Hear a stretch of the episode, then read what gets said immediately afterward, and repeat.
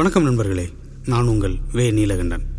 தெய்வ மனுஷிகள் பாட்காஸ்டில் இன்னைக்கு நாம் நல்லம்மாங்கிற ஒரு தெய்வ மனுஷியோட கதையை பார்க்கலாம். அவ என் பக்தியில் பழுத்த ஆள்.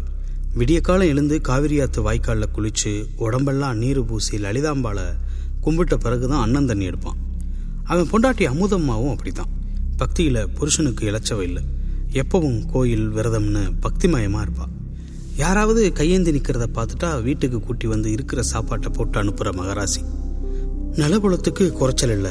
காவிரி ஆத்தா புண்ணியத்தில் போகம் தவறாமல் விளைச்சல் வந்துடும் ஒரு பக்கம் நெல் ஒரு பக்கம் கடல்னு வீட்டில் எப்பவும் தானிய இருப்பு இருந்துக்கிட்டே இருக்கும். கல்யாணமாகி அஞ்சு வருஷமாகியும் அமுதமா வயிற்றுல ஒரு ஜீவன் வாய்க்கல. ஊர் பேச்சு ஒரு பக்கம் உறவு பேச்சு ஒரு பக்கம்னு புருஷனும் பொண்டாட்டியும் மனசுக்குள்ளேயே வெதும்பி போய் நின்னாங்க. அடுத்தவங்க பசின்னு நின்னா வீட்டுக்கு கூட்டி அந்த படியிழக்கிற அமுதம்மா வகுத்துல அந்த லலிதாம்பிகை ஒரு விதைய தூவக்கூடாதான்னு ஊரே ஆதங்கப்பட்டுச்சு. அந்த ஆதங்க குரல் ஒரு கா லலிதாம்பிகை காதுல விழுந்துச்சு போல. அமுதம்மா முழுகாம இருந்தா. அவையனுக்கு மகிழ்ச்சின்னா மகிழ்ச்சி. ஊரையும் உறவையும் கூட்டி விருந்து வச்சான். ஒரு தொழிலாளிக்கெல்லாம் உடையெடுத்து கொடுத்தான். கூலி ஆட்களுக்கு ஒரு மரக்கா கூடு அளந்தான். அமுதம்மா பத்து மாசத்துல அழகான ஒரு பொம்பளை பிள்ளைய பத்தெடுத்தா. எனக்கு தலகாலு புரியல. அவ்வளவு சந்தோஷம். தன் அப்பன் நல்ல தம்பி நினைவா தம் மகளுக்கு நல்லம்மான்னு பேர் வச்சான். நல்லம்மா பேருக்கு ஏத்தபடி வளர்ந்தான். அவ ஆத்தாளோட இறக்க குணமும் பக்தியும் அப்படியே இவக்கிட்டே இருந்துச்சு. ஆளும் நல்ல வாலிப்பா இருந்தா. அந்த காலத்துல பொம்பளைங்க வயசுக்கு வர்றதுக்கு முன்னாடியே கல்யாணம் கட்டி வச்சிருவாங்க.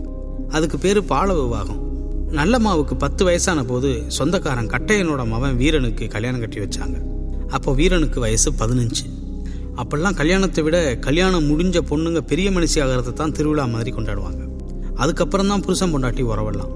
நல்லம்மா பன்னெண்டு வயசுல பெரிய மனுஷியானான் ஊரே வியந்து போற அளவுக்கு அதை பெரிய திருவிழாவா கொண்டாடணும் அவன். சீனத்து சேலையில பளபளன்னு தேவதை மாதிரி நின்னா நல்லம்மா. அது ஆடி மாசம். பிள்ளைகளை சேர விட முடியாது. அதனால ஊர் வழக்கப்படி அவையன் நல்லம்மாவை தன்னோட வீட்டுக்கு அழைச்சிட்டு போயிட்டான். வீரனுக்கு விட மனசு இல்லை நல்லம்மாவுக்கும் போக மனசு இல்லை ஆனாலும் ஊர் முறைன்னு ஒன்று இருக்கே. ஆடியில் சேர்ந்தா சித்திரையில் இல்ல குழந்தை பிறக்கும். மாட்டு வண்டியை சோடிச்சு மகளை மகாராணி மாதிரி உட்கார வச்சு ஊர்வலமாக வீட்டுக்கு கூட்டிகிட்டு போனான் அவையன் போகிற வழியெல்லாம் நல்லம்மா பக்கத்தில் உட்காந்துக்கிட்டு புருஷங்கிட்ட எப்படி குடும்பம் நடத்தணும் குடும்பத்தை எப்படி பார்த்துக்கணும்னு எல்லாம் புத்திமதி சொல்லிக்கிட்டே வந்தா அமுதம்மா. உசுறு வீரங்கிட்டையும் உடம்பு அப்பன் வீட்லையுமா கழிச்சா நல்லம்மா. எப்படா மாசம் முடியும் அப்பன் வீட்டை விட்டு கிளம்பலாம்னு மனசு ஆளா பறக்குது. வீரனுக்கும் நில எப்படா நல்லம்மா முகத்தை பார்ப்போம்னு இருந்துச்சு. ஒரு வழியா ஆடி முடிஞ்சிருச்சு. மருமவனை அழைச்சு மரியாதை பண்ணி தலவாழை இலை போட்டு விருந்து வச்சு கூட கூடையா பதார்த்தம் கொடுத்து குதிரை வண்டியில மகளை ஏத்தி விட்டாக அவையனும் அமுதமாகும் ரெண்டு பேரும் குதிரை வண்டியில உட்காந்துக்கிட்டு போன அழக அந்த ஊரே பார்த்து வாழ்த்துச்சு. நல்லம்மா புருஷன் வீட்டுக்கு வந்துட்டா. அங்கே சாந்தி முகூர்த்தத்துக்கான ஏற்பாடெல்லாம் தடபுடலா இருக்கு. மாக்கோளம் பூக்கோளம்னு வீட்டை அலங்கரிச்சிருக்காங்க.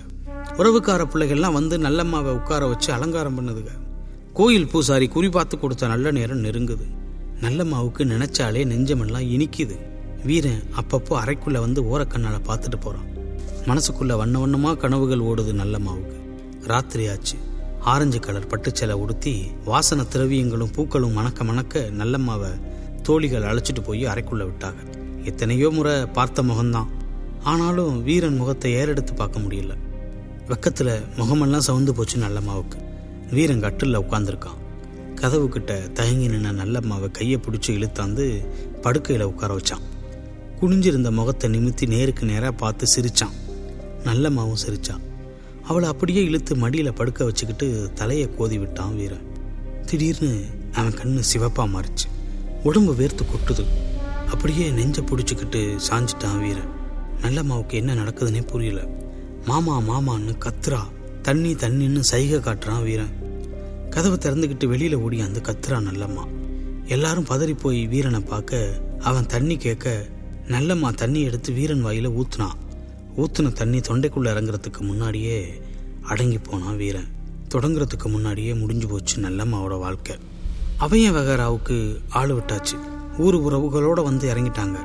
வாழைத்தண்டாட்டம் வாழ வந்த பொண்ணு வாழ்க்கை காஞ்ச வாழைமட்டை கணக்கா போச்சேன்னு மாறில் அடிச்சுக்கிட்டு அழுவுறா அமுதம்மா. கட்டையம் வீட்டில் கூட்டம் கூடிருச்சு. உறவுக்காரங்கள்லாம் சாவை தாங்கிக்க மாட்டாமல் அழுது புலம்புறாங்க. நல்லம்மா அவ பாட்டுக்கு உட்காந்துருக்கா அவ கண்ணிலிருந்து ஒரு சொட்டு தண்ணி வரலை. மேனியில் உடுத்திருந்த பட்டு கசங்களை கண்ணில் போட்ட மையி காயலை. புணமாக கிடக்கிற வீரன் தலைமாட்டில் உட்காந்து எல்லாரையும் வேடிக்கை பார்த்துக்கிட்டு இருக்கா. நல்லம்மான்னு கத்திக்கிட்டே ஓடி வந்து சித்திகாரி நல்லம்மாவை கட்டி அழுதா. அப்பவும் அவளுக்கு அழுக வரலை. அடி பாவி மவளே புருஷன் செத்தது கூட தெரியாம இப்படி வெள்ளந்தியா உட்கார்ந்திருக்கியடின்னு ஒப்பாரி வைக்க ஊரே கலங்கி போச்சு. ஆனா நல்லம்மா கலங்கலை. இறுதிச் சடங்கு தொடங்கிருச்சு.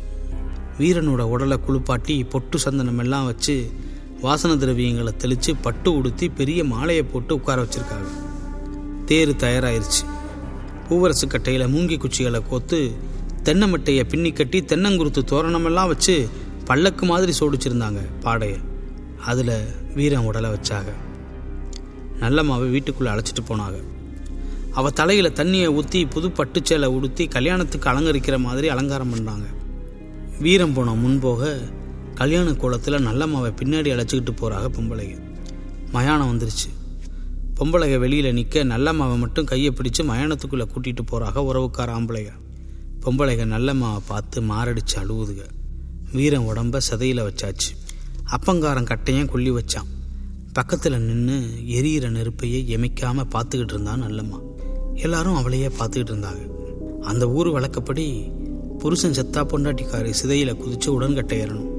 பெரியவங்க கூடி பேசுகிறாங்க சில பேர் தலைமுறை தலைமுறையாக வர்ற மரபை மீறக்கூடாதுன்னு சொல்கிறாங்க புருஷன் செத்ததுக்கு அழக்கூட தெரியாத ஒரு வெள்ளந்தி பிள்ளைய உயிரோடு எரிக்கணுமான்னு சில பேர் கேட்குறாங்க அவன் என் உறுதியாக சொன்னான் என் பொண்ணு வாழ்க்கையே ஆரம்பிக்கலை.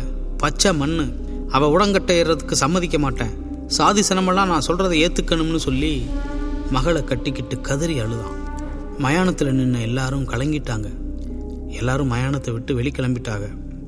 அவன் என் மகளை கூட்டிக்கிட்டு நடக்கிறான். கொஞ்ச தூரம் போன நல்லம்மா திரும்பி எரியிற சதையை பார்க்குறான் இது வரைக்கும் பொங்கிக்கிட்டு இருந்த அழுக அப்படியே வெடிச்சு கிளம்புது. பெருங்குரல் எடுத்து அழுவுறா. தீயில வெந்த வீரன் உடம்பு எழுந்து எழுந்து அடங்குது. அப்பங்கையை தட்டி விட்டு எரியிற வீரங்கிட்ட ஓடுறான் அல்லம்மா பக்கத்துல நின்னு மாமா மாமான்னு கத்துறா. கொழுந்து விட்டு எரியுது சித. வா வான்னு வீரன் கை விரிச்சு கூப்பிடுற மாதிரியே தோணுது. விறுவிறுன்னு அந்த தீக்குள்ள இறங்கிட்டான் அல்லம்மா அவையனும் மற்றவங்களும் என்ன நடக்குதுன்னு உணர்றதுக்குள்ள நெருப்போட நெருப்பாயிட்டான் தீ முன்ன காட்டிலும் உருண்டு புரண்டு வேக வேகமா எரியுது. எல்லாரும் திகச்சு போய் நின்னாங்க. அவன் மயங்கி சாஞ்சிட்டான். நல்லம்மா வீரனோட சேர்ந்து சாம்பலாகி அடங்கிட்டான் அதுக்கப்புறம் நெடுநாளைக்கு ஊராளுக மனசில் இருந்தா நல்லம்மா அவள் எனக்கு மகன் நினப்பு மாறலை. அப்பப்போ கனவுல வந்து வந்து நின்னா. இனிமே நான் உனக்கு மக இல்லை. தாய் என்னை கையெடுத்து கும்பிடுன்னு ஆங்காரமாக சொன்னான் உடனே அவன் ஒரு கோயிலை கட்டி மகசலையை வச்சு கும்பிட ஆரம்பிச்சான். வழி வழியாக காலம் நகர நல்லம்மா சாமியாகி போனான். பட்டுக்கோட்டை பக்கத்தில் தாமரங்கோட்டைன்னு ஒரு ஊர் இருக்கு. அங்கே தாலி சரசரக்க கன்னத்தில் திருஷ்டி போட்டு வச்சு கல்யாணம் முடித்த பெண் கோலத்தில் நிற்கிறான் நல்லம்மா அவ முகத்துல ஏக்கமும் காதலும் கோபமும் ஒன்றா கலந்து கனலா கொதிக்குது. பொண்ணு பார்க்க போறதுக்கு முன்னாடி நல்லம்மா கிட்ட பூ போட்டு பார்க்குறது கல்யாணம் நிச்சயமான உடனே தாலி செஞ்சாந்து நல்லம்மா பாதத்துல வச்சு வணங்குறதுன்னு அந்த வட்டாரத்துல நல்லம்மா இல்லாம ஒரு காரியமும் நடக்கிறது இல்லை அவளுக்கு இப்ப பேரு தீக்குளிச்ச அம்மை.